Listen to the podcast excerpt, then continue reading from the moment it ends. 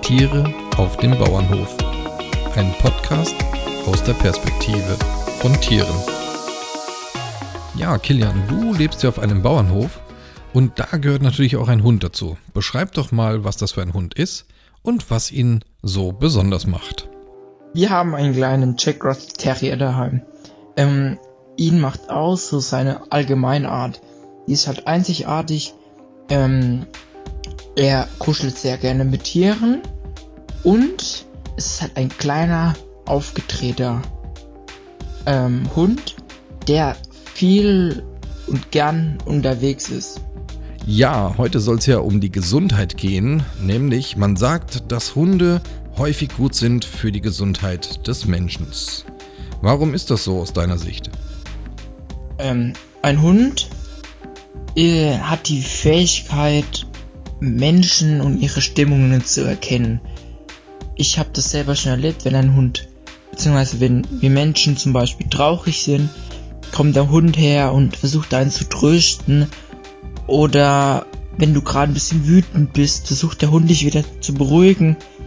Und zudem ist ein Hund äh, sehr gut, auch für die Gesundheit, da er viel Auslauf braucht und immer wieder mal raus muss, auch mal Gassi gehen.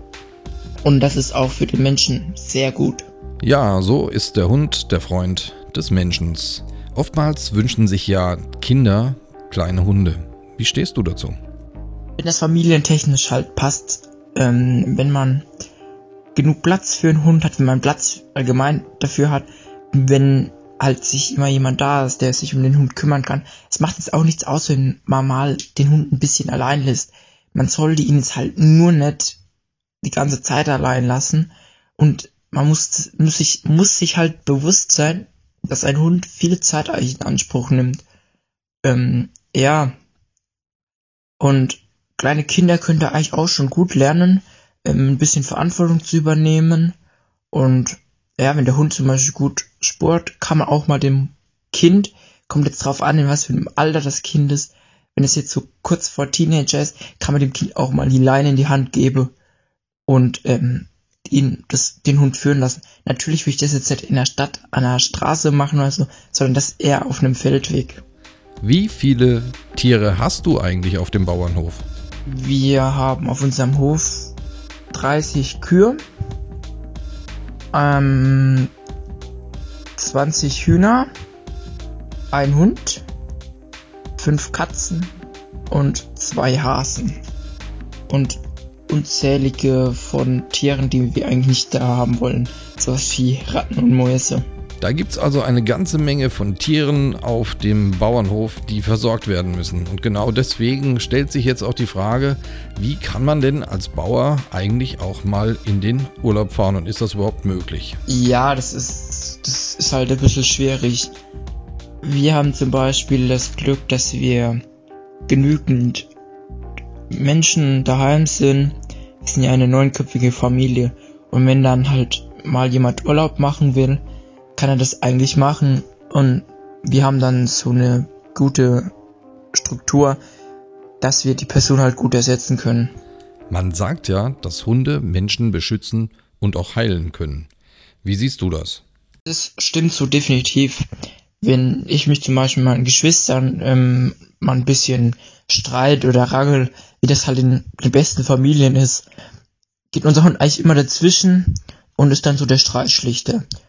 Und es gibt ja auch so Diabetiker-Hunde, die merken, beziehungsweise die riechen, wenn ihr Herrchen nachts Unterzucker bekommt und dann ähm, wecken sie das Herrchen quasi und dass der schnell seine Medikamente nehmen kann und weiter schlafen kann. Hat dein Hund dich auch schon mal beschützt?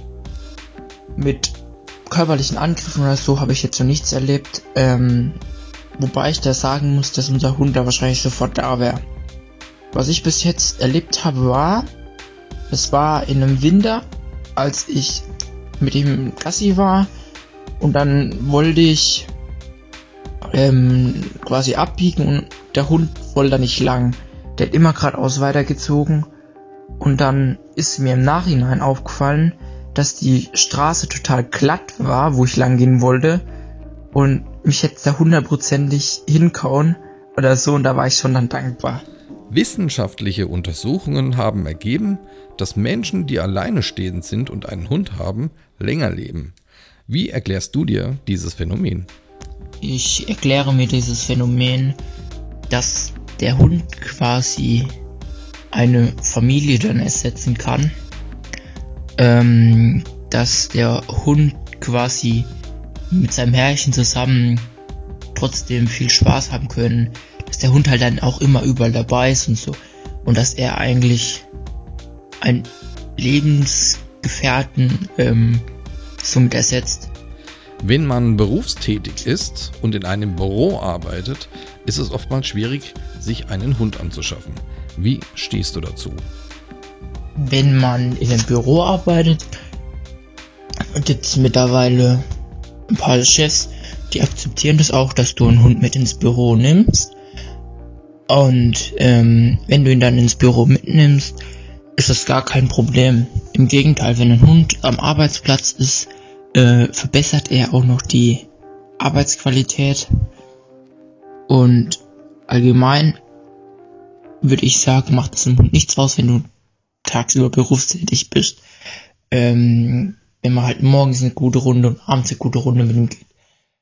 Am allerbesten wäre es halt natürlich, wenn du den Hund in diesem Fall zu Freunde, Verwandte, Bekannte geben könntest, die am besten noch im gleichen Haus ein Stock weiter unten wohnen, ähm, bringen kannst, dass der halt den ganzen Tag jemand hat. Hierzu gibt es auch wissenschaftliche Untersuchungen, die belegt haben, dass Hunde, die im Büro sind, zu einem besseren Arbeitsklima beitragen, weil sie einen gewissen entstressenden Faktor haben. Vielen Dank, Kilian. Wir sind uns sicher, dass wir viele Freunde begeistert haben und freuen uns schon auf deinen nächsten Podcast. Kannst du hier schon was dazu verraten?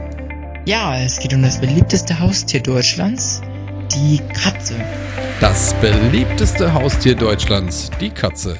Kilian hat uns von seiner Katze als Vorgeschmack auf seinen nächsten Podcast ein kleines Soundfile geschickt.